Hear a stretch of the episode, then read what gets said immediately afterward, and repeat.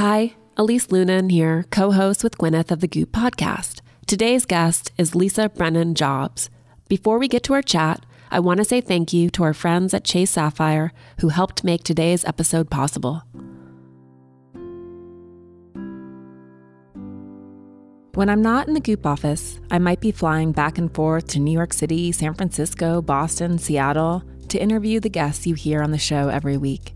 I love getting to sit down with these incredible people and much prefer having a face to face conversation. And traveling has its pros and cons. With the Chase Sapphire Reserve card, there are some pretty sweet perks though.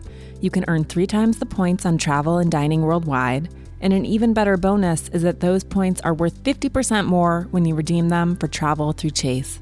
So maybe you'll go for that hotel upgrade, or spring for some more legroom, or extend your next road trip through the weekend. And if you're in need of some travel tips and inspo heading into the holiday season, just go to goop.com and check out the holiday travel guide that we collaborated on with Chase Sapphire. Don't hold anything too tightly. Just wish for it, want it, let it come from the intention of real truth for you, and then let it go.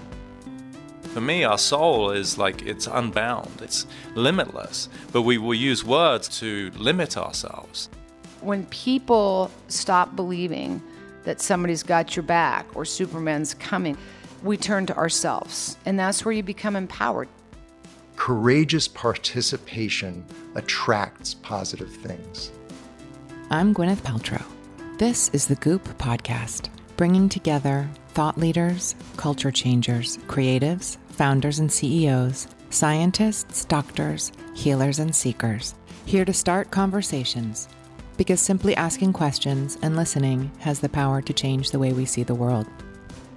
Today is no exception. I'll let Elise fill you in on her extraordinary guest. All right, over to Elise. Lisa Brennan Jobs is a writer and author of a memoir called Small Fry. She's also the daughter of Steve Jobs, which is what her memoir centers around. This book is cathartic, heartbreaking, and profound. I highly suggest you read it. Today, Lisa explains the right we have to tell our own story. Lisa shares what it was like growing up with her dad and the pain she was forced to grapple with in order to forgive her father for being absent for much of her childhood. We talk about how her difficult childhood influenced her life and what it's like being a parent now. Most importantly, we talked about the power we gain when we take control of our own narrative. The funny thing about writing a memoir was that the more I wrote, the more these themes started to emerge as if I'd planted them there. But of course, I'd only discovered them. And so I thought it was maybe something about human nature or story that there are actually some themes that repeat through our lives, and if we can find them. Okay, let's get to my chat with Lisa Brennan Jobs. I don't know if you would agree, but in having, and, and particularly at that 18 month stage, I felt like, who are you? Like, I Yes. really f- felt like these are not, I didn't create these children.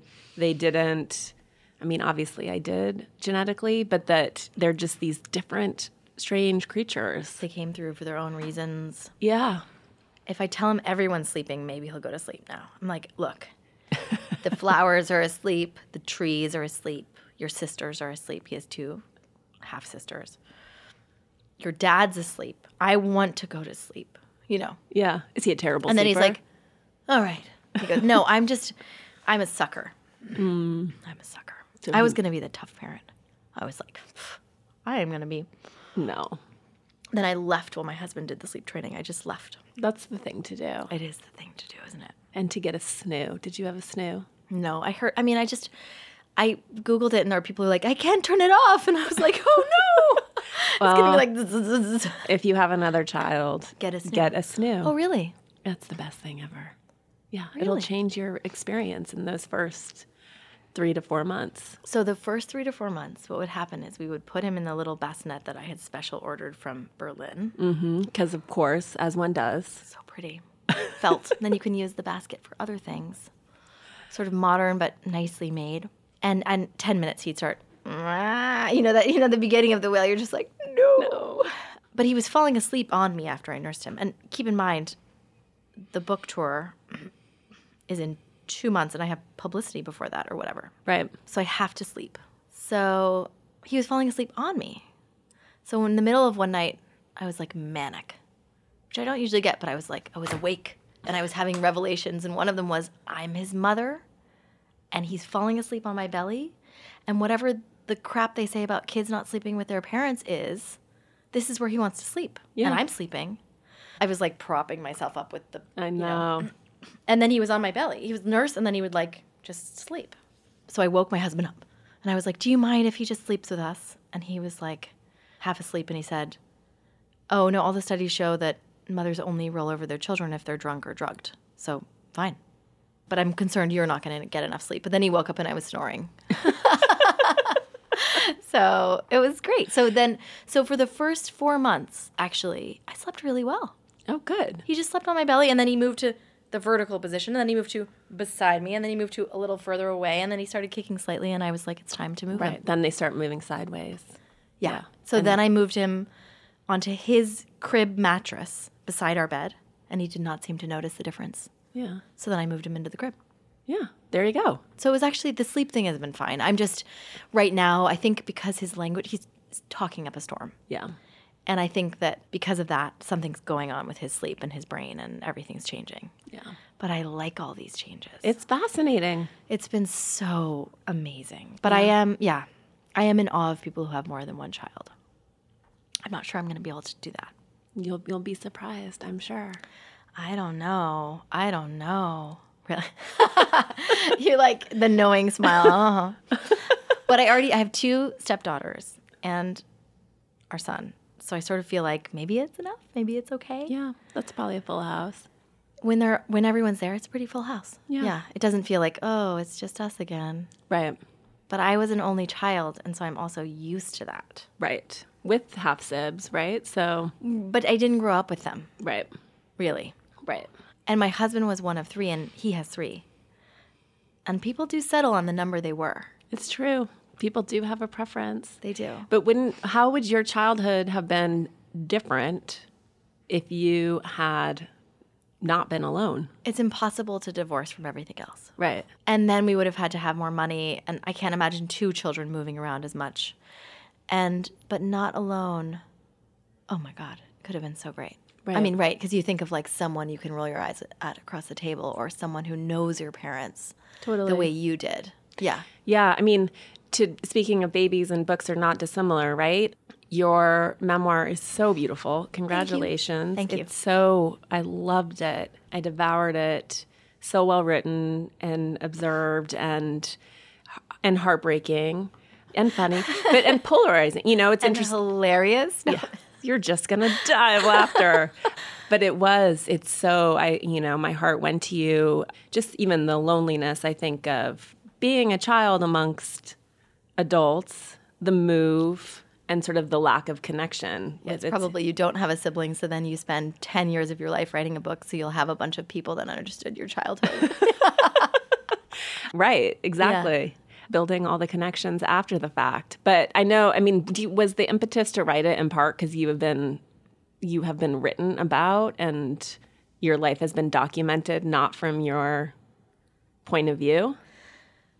I was saying that as the way that I addressed a question on the PR tour after the book because people were saying, you know, people said that, you know, a f- couple family members, everyone else has been like, that's exactly what I remember. Right. My parents' ex boyfriends and girlfriends, and my old therapist, and everyone in the town. But I've been asked, like, you know, sort of why did you write a book? I think, especially before the book came out, and it was thought perhaps it was a celebrity memoir, I had to kind of justify the very mm-hmm. fact that I would write. And one of my ideas was, well, wait, I've been written about, so why can't I write? Doesn't everyone have the right to exert their art form upon the world, and then the world can do with it what it, you know, as honestly and as hopefully with artistic merit as possible? But I think the impetus to write was just that I was always observing and that I was always a writer. And so then mm-hmm. when the idea that I could not seem to find another subject to write about that was as compelling as this one, but didn't want to write about this. I mean, when the idea that I had to write this book, get it out of the way to some degree to write other books, I was mortified. Mm-hmm. So I didn't really feel like I had to correct some story or grasp the reins of the story because other people had written about it. I think it was just inside me that I wanted to write the story. Mm-hmm. So it wasn't necessarily in response to that. I mean, I didn't really engage with any of the press. Right. I didn't read the stories. I haven't watched any of the movies. I didn't read Walter Isaacson's book about me. It is annoying when other people take the narrative, but I think more annoying than that, more deeply frustrating is when you don't have a handle on your own narrative Right. yourself. Yeah. And I'm not sure, even if other people hadn't written about me, I think I would have felt a little bit snowed by feelings of confusion and shame and mysteries that hadn't been solved and wanted to write my way out of those things. Yeah.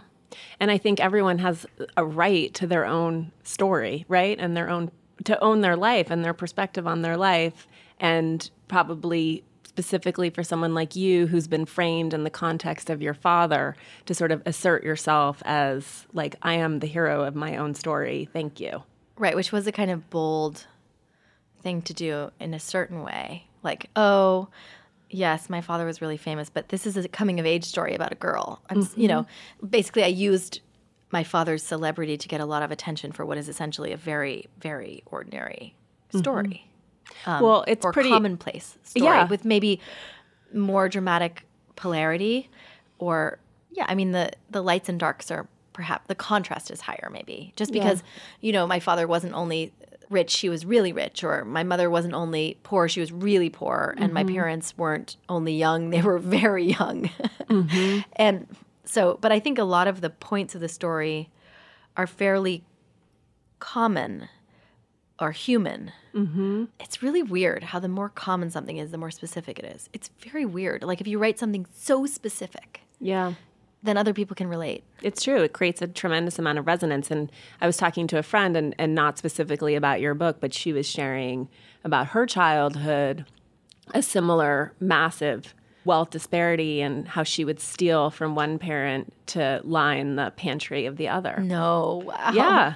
But clearly you're yeah, but you're not alone in in the sense of having on one extreme so much and yet so little. Like there was like the emptiness of his home was so marked Yeah. or like the lack of heat.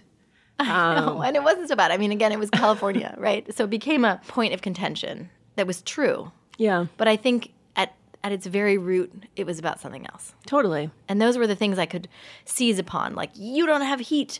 I'm being abused. But really, it was something else that was bothering me. And I was able to get a bunch of these things to seize upon, which were also true, mm-hmm. but they weren't the real truth. And he was very good at not responding unless it was the real truth. So we we reached an impasse. Yeah, people are like, Lisa's coming over, hide the silver. No, but I was thinking how the thievery stuff was, of course, I was like, oh, I can put that in. Oh right. But then what happened was it was almost like high school English. Maybe your high school English was better than ours, but there is a feel you take books and then you examine the themes, mm-hmm. right? And it seems as if, and often it's fiction literature, and often it seems as if the author planted these things for you to unearth when you mm-hmm. were reading or interpreting. But the funny thing about writing a memoir was that the more I wrote, the more these themes started to emerge as if I'd planted them there. But of course, I'd only discovered them. And so I thought it was maybe something about human nature or story that there are actually some themes that repeat through our lives and if we can find them. And I think theft, I read somewhere that was it like white middle class women write memoirs and they write about stealing or something. And I thought, oh God, am I just a cliche? Like I'm a, you know, No. is that my big thing? I'm like, but what, but of course, also writing a book about that that necessarily has to include other people yeah. feels like theft or a little bit like murder. I mean, it Right. feels intensely, feels like a violent act. Yeah.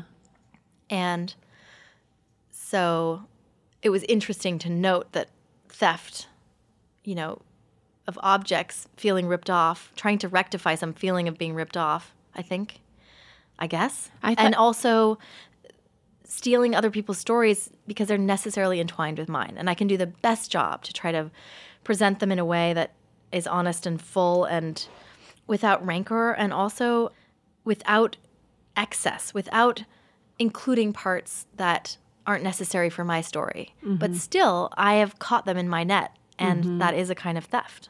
Yeah, no, that's really interesting. And I'm sure probably incredibly difficult to navigate, particularly when everyone knows who everyone is, as is the case with your family. I read the theft as some sort of correction of or cr- trying to create some sort of balance or like a need to, I don't know, like rectify something, like to sort of as you're standing in the middle holding two extremes, you know, in your mother and your father. I think especially when my father be- the book begins when I'm taking little things around my dad's house and at the time the emotional charge, the desire for these things did not match the monetary value or even sentimental value of these sort of scrappy little tubes of lip gloss. And yet it felt as if they were absolutely necessary mm-hmm. and would I had this magical property where I would take them back to New York to my apartment and they would somehow fill in all the missing pieces. So it was clear when I had that feeling that it was beyond any material need. And then I thought, oh, maybe people who shoplift, like this is how they feel. And it was completely different than I would have imagined. Like they need this thing and it doesn't even have to do with the thing itself, maybe. I mean, Totally. it's not obviously shoplifting out of necessity is a different thing. But that was the only time I felt it like that. And it just felt so, so strong that it was funny. Yeah. No, and it's I think probably anticipatory of loss. Like I remember when my brother's husband Peter died and I had no clothes and I was in New York with my brother for 2 weeks after and I wore they would sort of interchange clothes and I had a pair of Peter's socks and I just I refused to give them back. You're just wearing them and wearing them. I wear them. them. I mean, they have holes in them, and and Ben has given me a handful of things. But like every time I'm in, because all of Peter's stuff is still there, and I'm always sort of like tempted to pilfer. You know, Totally. it's just because there are only so many things that even have the imprint of his energy. right. So I I I thought that was very human. And isn't that the weird thing to notice in yourself? That desire, like, oh, I want to take that. What a weird thing. Yeah, I want that Hodgkiss sweatshirt. Like what?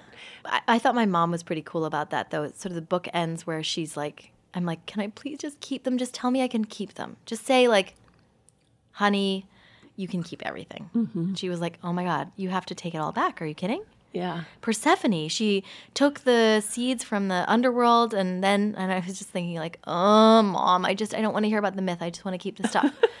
I had like I want this lip gloss. bowls that were clinking. I mean, just chipped. And she was like, "You have to return it, otherwise you're bound to the place. That's interesting. You're stuck with it because you've taken part of it." yeah. And I thought, "Oh, I don't want to be stuck." yeah. But I think it is a way to get yourself stuck with something. Don't go anywhere. We'll get back to Lisa Brennan Jobs in just a second.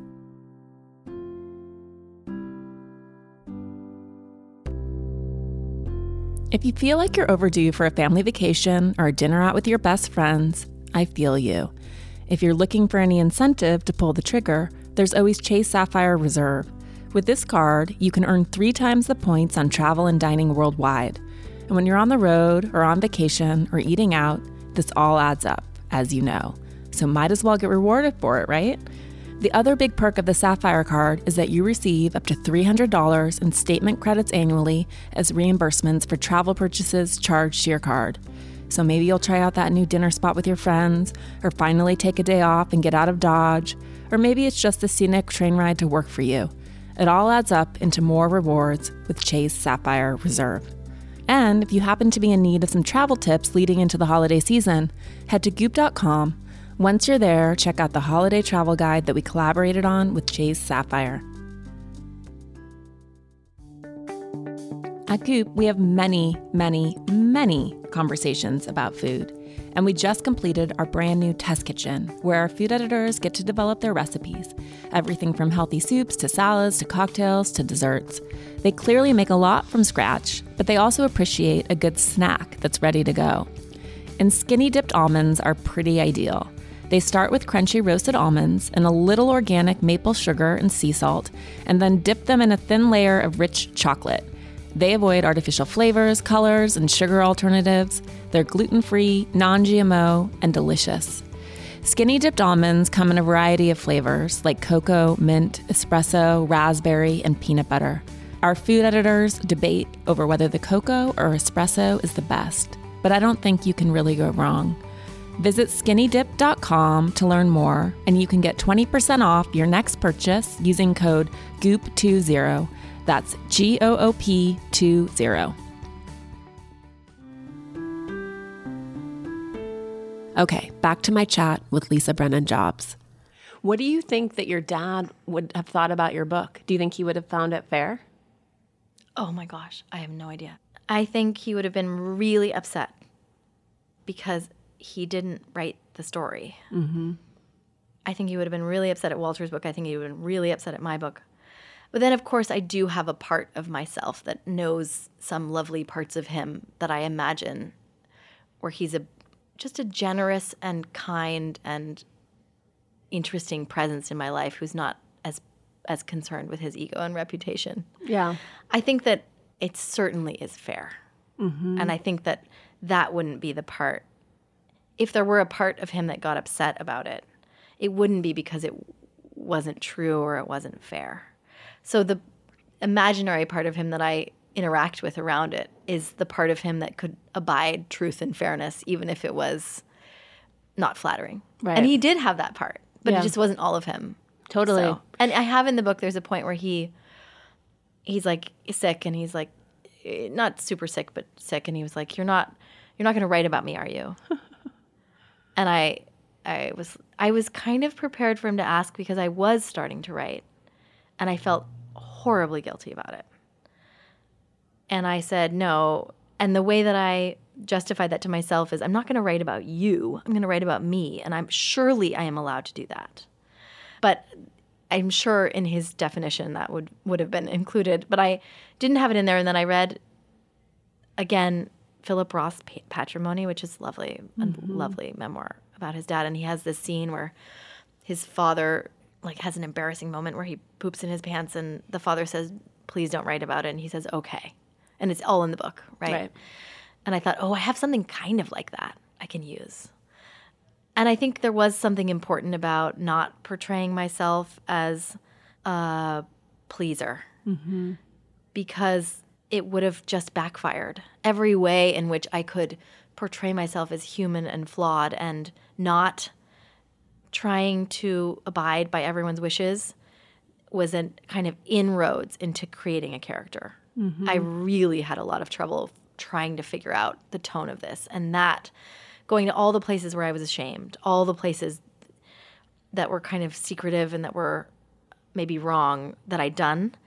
Those were the things that opened up the tone of the book mm-hmm. for me, where I finally found the perspective I could write from. Yeah. Well, I think it's, you know, as I said, it's beautiful. And I felt, you know, as someone who has consumed some of the stuff about your dad and just understanding his impact on the culture, that it seemed very fair and incredibly nuanced and you were able to sort of hold his the way the, those moments of beauty and generosity and brilliance with also like the coldness and the cruelty in a way that I think is so important because we so desperately want everything to be binary, right? I People are good or bad or Yeah. kind or mean, and that is Yeah. just not how we are. We're all No. deeply flawed and fucked up and But I think you kind of have to forgive yourself a lot before you can make someone else have all their angles. yeah. There was a the part that I was writing about in high school. I was dating someone at the time who I'd known my whole life. So it was really helpful actually when I was working on the book. And I'd written the high school part and I secretly and I mean kind of secretly not even I hadn't put it in words to myself, just really wanted you to feel bad for me because mm-hmm.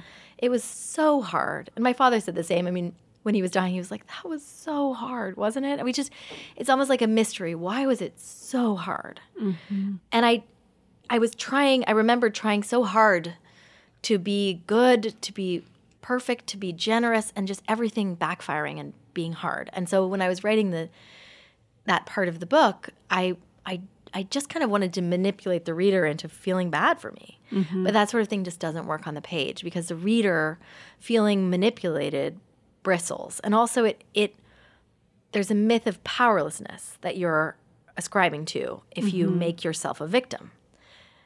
And my ex-boyfriend said to me, "Lisa, I knew you then, and I'm just not buying it." Like mm. you always you got what you wanted. And it's true. I mean, I could have there are so many things I could have done. I tried to go to boarding school, that was a no. Mm-hmm. But I could have moved back with my mom earlier. I could have there are many I, I did a lot of things eventually i moved in with the neighbors i spent much more time at my mom's house i talked to everyone i could about what was going on you know mm-hmm. even though that probably wasn't my father's preference because secrecy is the the enemy of people who feel oppressed right, so when i really looked under the surface of it i just felt badly that i hadn't been able to about all the things i'd done wrong and that i hadn't been able to make it work and that and i remembered places where i had had agency and once you do that, then everyone else becomes much more forgivable. Mm-hmm. Because you think, oh, right.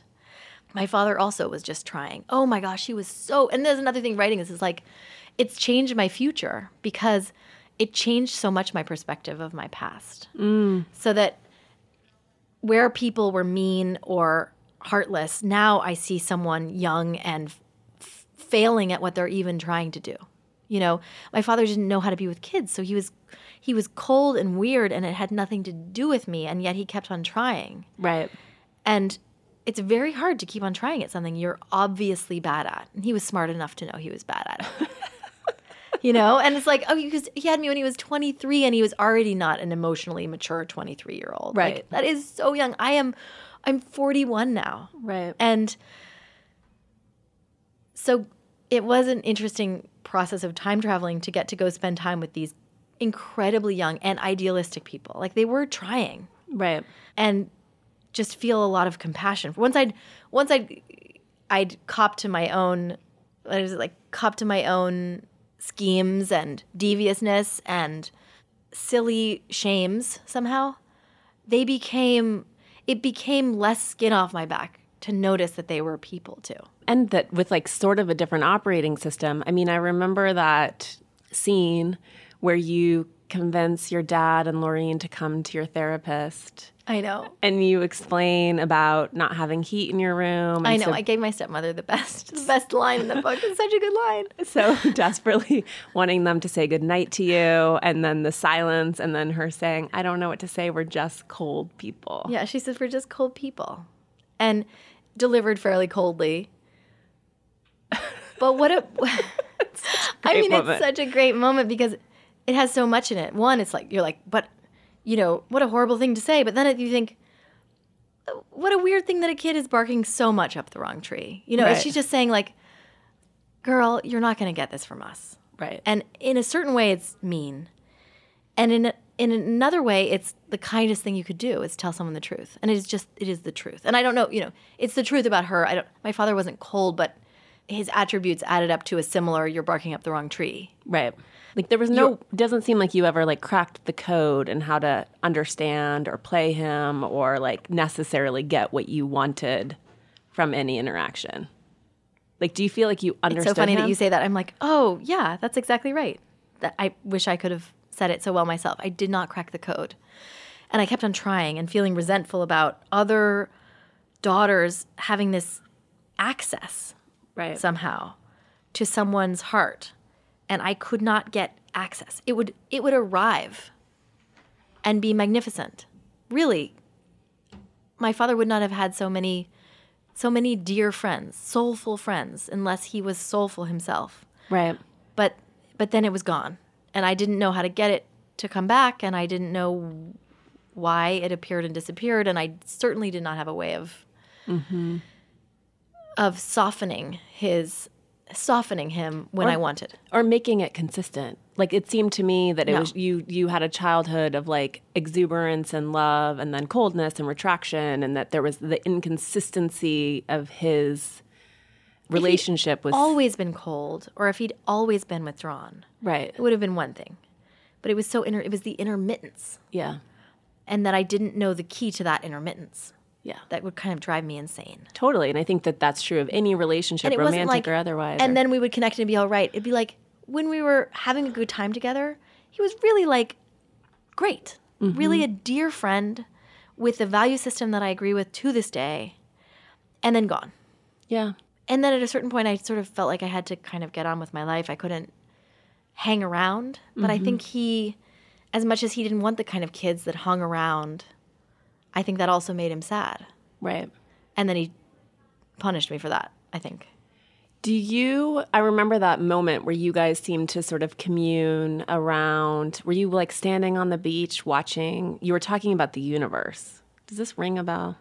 Well, there's a there's a part in Japan where he was like the universe is spoked or something like that. But the nice part about that was that he he'd come to, and surprise me on my school trip, and that he was kind of just available and his Yeah. just same simple self. Yeah. He didn't have a lot of bluster. He often was very awkward, didn't know what to say, very quiet, boring sometimes, you know, unless he was in his charisma mode. I mean, I think he was amazing. I mean, I so I had written about that presentation at Next. Uh-huh. And then I thought, oh gosh, I have to watch the thing because it was online and I had never gone back and watched it. I'd been there. And then many years had passed. I think I was eight or 10, I don't remember. And I thought I should go back and watch it. And I remembered it being exquisite like just exquisite, N- not full of bluster, but soulfully exquisite Yeah. and funny and dear and you know this like my handsome charming father and this beautiful technology and so i thought i would go back and watch it and perhaps it would be colored by my own perspective uh, by the fact that it was my father on stage. So it's already mirroring some sort of exaggeration everyone gives their father right? And so i went back and watched it and it was actually better than i remembered. It was i mean if you have a chance someday watch it, it's so good this next presentation. This is like he's playing a video on a movie screen and there's also some animation happening and everyone's like standing in, in, it's like a standing ovation. That's how long ago it was. That's how early the technology was but in front of many people he was so good and then sometimes on a one-to-one basis he was amazing as well but also sometimes really awkward and really quiet Yeah. a mutual friend has said people don't talk about how quiet he was i mean it'd just be like 10 minutes would pass you know Yeah. and awkward. My mom said in high school he'd tell jokes and like nobody would laugh and people would turn away awkwardly, you know?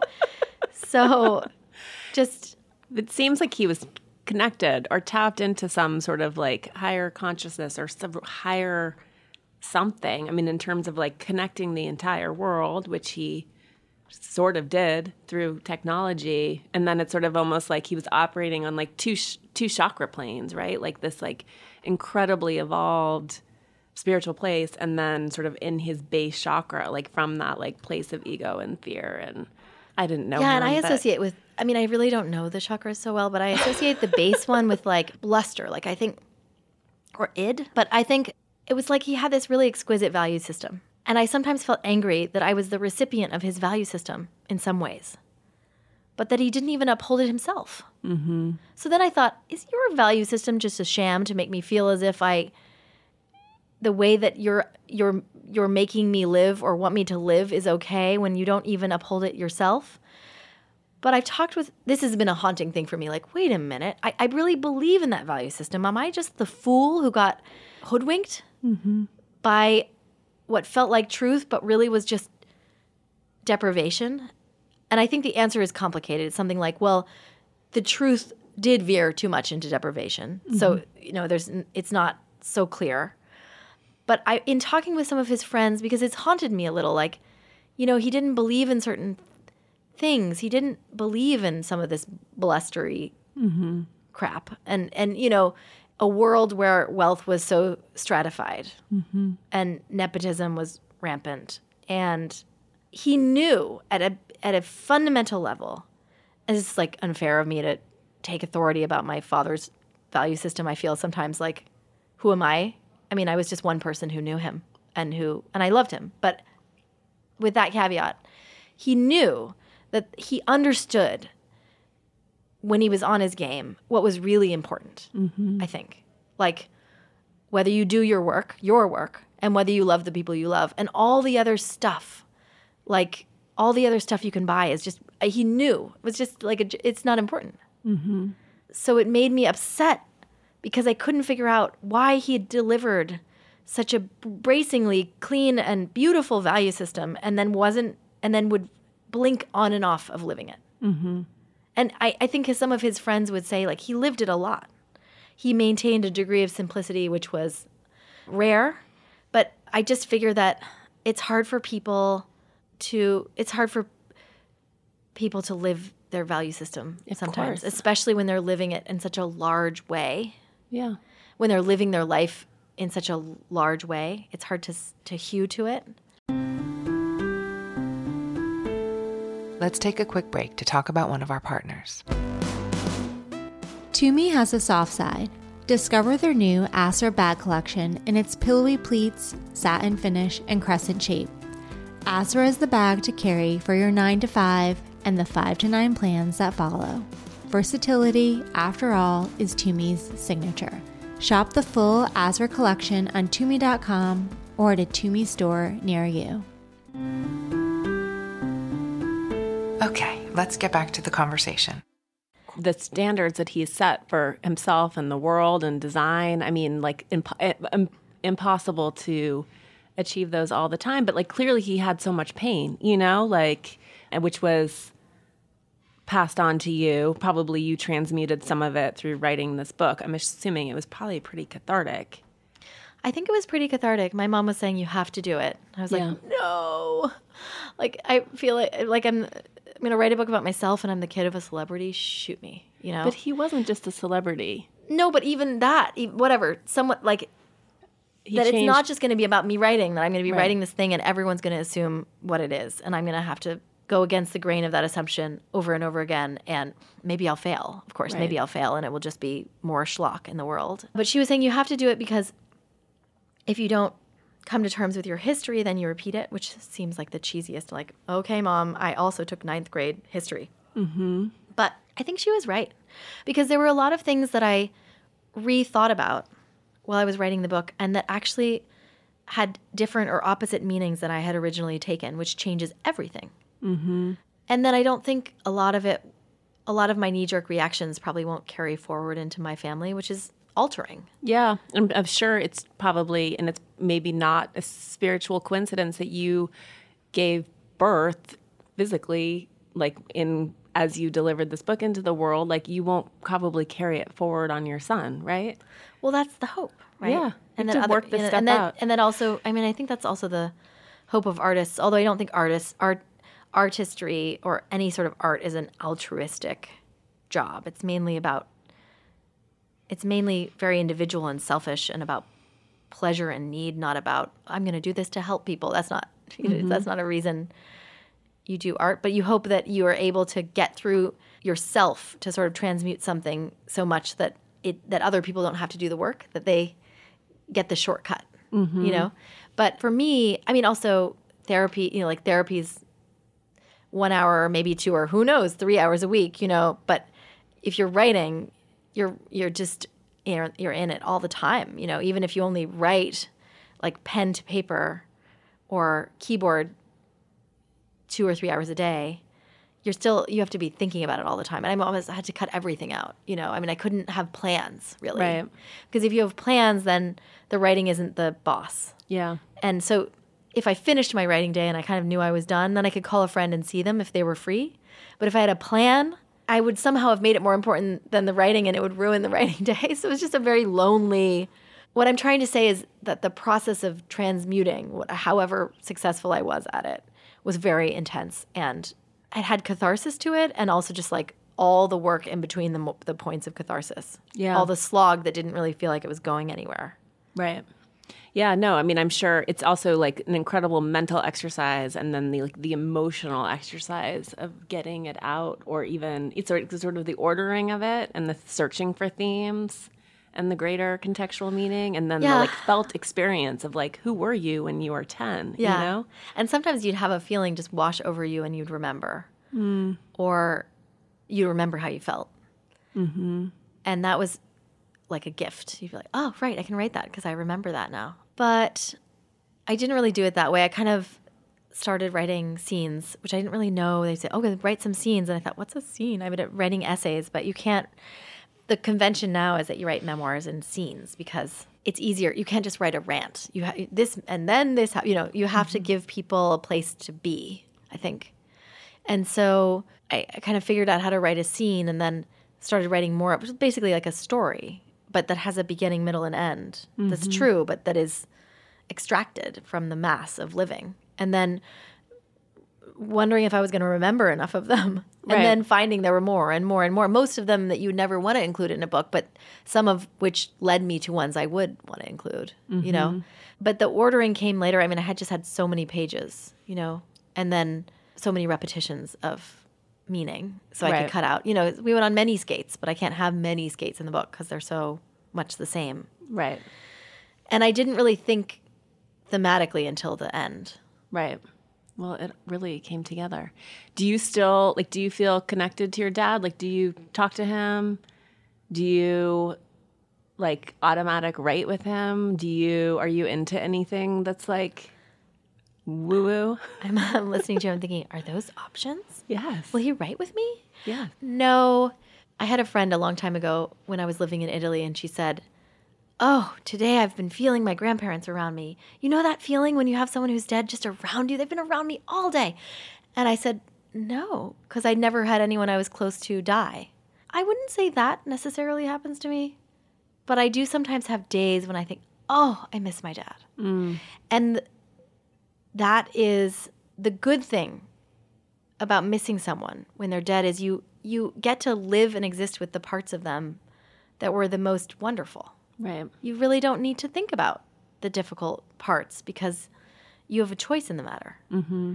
So that has been nice. And I do think sometimes like, oh my gosh, it definitely caught my mother off guard how much she loved her grandson. Mm. Like before he was born, she said, I'm not going to be one of those grandparents that's like showing pictures and just showing more and more pictures. And then after he was born, she says, I can see their eyes glaze over and I just can't stop. Yeah. And so I think about with my father, oh, it would have been fun. It would have been wonderful. But I don't think we were ever going to get to that point. It's like, uh, just would have been. Like, for example, he was so neurotic when I was dating. Always like, are you going to marry him? You know, after the first date. So weird. Sounds familiar. calling, does it? Like calling the guy like crazy Oh, not where that, there's yeah. no space. Well, m- maybe not, but crazy. Like the state, like the guy comes over to pick you up for a date, and he's suddenly discussing marriage. You know, I mean, just intense. And you say, "But Dad, I'm not in love with that guy." And he says, "Well, there are other things besides love." And you think, "What? What is this? Why do you need to marry me off? I'm not ready. I don't love this." You know, so, so I do wonder. You know, when I met my husband, he was obviously so great, but I wasn't necessarily ready to be dating again. I'd been dating this person I'd known since I was a kid for seven years. So it just took me a while, a few months to be ready to date, kind of. Mm-hmm. And and then to realize, oh my gosh, I I want to marry that guy. That guy's great. Or I want to be with that guy, you know? So I'm not sure how I would have done that with my dad around, even though the place we've reached, he would have would have made him, at least as far as I know him, over the moon. Right. I'm not sure he would have helped me get there. So I do sometimes. I mean, obviously, I have conversations with my like. I know you like my husband, but you would have been a disaster when I was dating him. So how do we deal with that? this might be a random question, but I, you know, remember when your dad died, and just I was living in Soho at the time, and sort of the incredible outpouring of grief aclo- across the globe, and the shrines that were constructed in front of Apple stores, and what is that? Did you going through that experience of this sort of collective?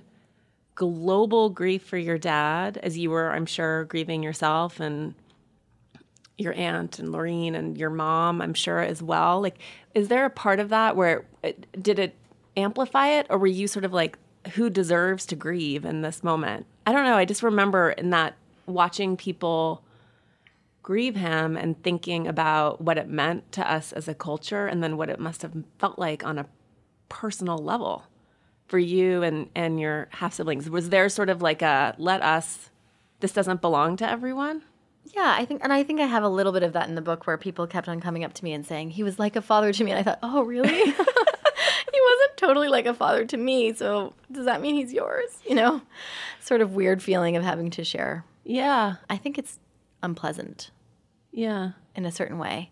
And then in terms of the grief, it felt so powerful. Like, where is this coming from? What did people associate him with that Yeah. they're personally? I think he maybe gave people a feeling, and you know, it's such a weird thing to be talking about him because my book really isn't totally about him. But I think, I mean, it's kind of about me. But I think he gave people a feeling that they could do what they wanted to do, that they Yeah. should follow their heart and they could be creative. And so it's kind of like this positive father figure in a certain way. And I think Yeah. people responded to that message, but I don't know how much it had to do with him. I think it had more to do with the message. Yeah. But I did find it moving. And I also just don't consider myself the spokesperson of his, you know, image and his public persona. So it Yeah. felt very disconnected. And then grief for me felt like, you know, just it's just exhausting, like Yeah. very physical. It is very physical, and it, but it is there's like a ranking of grief that I think isn't ever really discussed. Like who deserves to feel sad? Like who who gets to be the most sad? Who gets to be slightly less sad? I know that's a str- I don't I don't know if that resonates with you. I've certainly felt that in my life. Like and who who gets to hold the truth of someone, right? And it's usually not such a fun position to be holding the truth of someone that's more complicated and less pleasant than everyone else. Yeah. It's like a horrible thing to be kind of holding the bag. Yeah.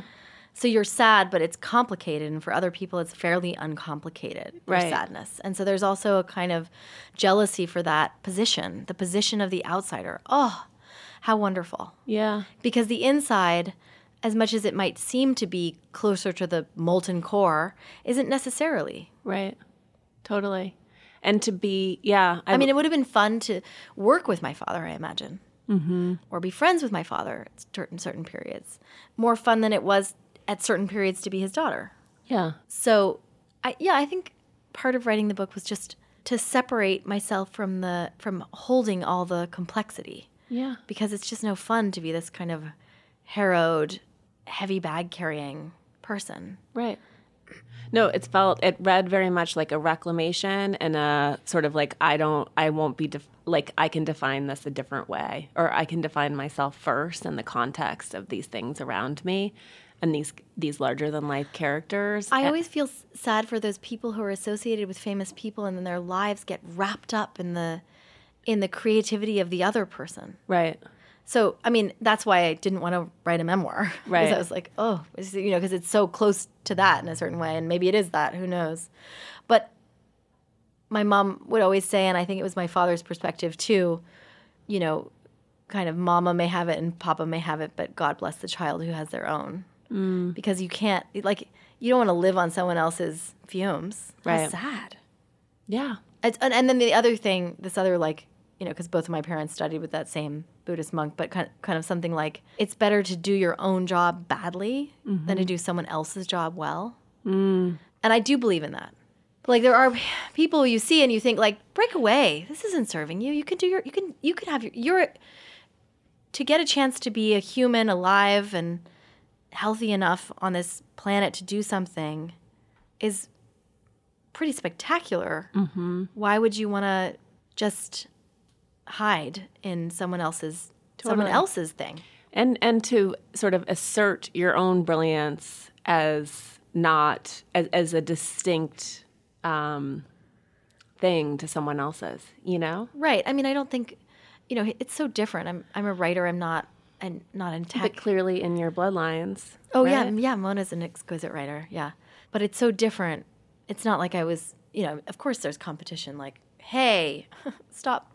right You know, you're not hunting I- for vc money in silicon valley to I'm definitely not hunting for VC money. No, what are you going to do next are you going to write fiction no, no. I'll write nonfiction. oh interesting are you already working on another myself. project That's what I'm. That's what I'm really excited about. I'm like delirious with joy. I'm starting to write again. I don't really know what my project will be. interesting Who knows how long it will take me? I mean, this one took a long time. I think I can imagine that this took an incredibly long time. And Yeah. the next thing you do will be much speedier. I think so. Um, I, I imagine different projects take different amounts of time, but one of the problems with writing a book about yourself when you're young is that you have the knowledge that your perspective or the angle you're hitting it at isn't quite right because you know you know when something reads well, mm-hmm. but you're not old enough or mature enough or wise enough or experienced enough to get that angle right. So you almost have to keep on working knowing it's futile mm-hmm. until your tone, your perception achieves the wisdom or the experience that it needs to to do the writing well. Yeah, So it's like it was like a lot of waiting to grow up totally. And while still working on it. And then, I ironically, as your as your son ages, it will all, it will shift your perception or your perspective entirely.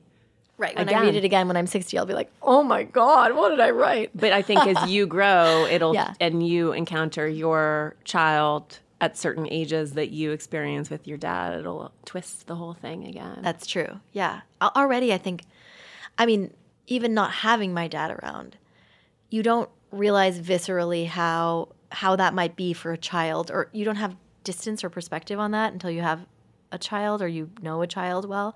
There's something about how important my son is to his father and how important his father is to my son that I kind of didn't quite get until he was born. And then, so he's, we're in the hospital still.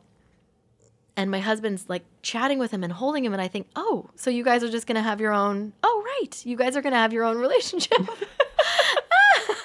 yeah. so you're important here. Oh, wow. And it, what relief to not have the whole thing on me, Yeah. you know? But also just by the time I was my son's age, we'd moved a bunch of times and we'd moved houses a bunch of times. And the fact that we haven't had to, first of all, for me, I mean, moving when you have a kid, I don't know how my mother did it. She's very young, but wow. Yeah. And then the stability I feel like my son gets from the fact that we haven't moved a billion times mm-hmm. is nourishing for me. I think, oh, what a relief. What a relief not to put him through. You know, Yeah. But You- I, I hadn't seen it from that perspective before the moving. Yeah. And you reparent yourself through parenting. Or that's People been my say that. experience. Yeah. I think it'll be interesting as as he gets older whether you feel that way too. I know. I I wonder if I'll be too. It's like I thought I would be strict, but I think I'm too permissive. I need to work on that. but no, but he's just like he's lovely. But sometimes when he yells, I think, oh, what can I get you? Sure. like, and I think, oh no, that's not it. That's not how to be a parent. But he is. Yeah, it's been wonderful, Yeah. if exhausting. And exhausting. Thanks for listening to my conversation with Lisa Brennan Jobs. For more on Lisa, head to lisabrennanjobs.net. That's B R E N N A N. And get yourself a copy of her memoir, Small Fry. It's amazing. That's it for today's episode. If you have a chance, please rate and review. Hit subscribe to keep up with new episodes and pass it along to a friend. Thanks again for listening to the Goop podcast. Because Thanksgiving is on Thursday this week, we'll be releasing our next episode tomorrow. Gwyneth is hosting with an old friend, so be sure to tune in. And in the meantime, you can check out goop.com slash the podcast.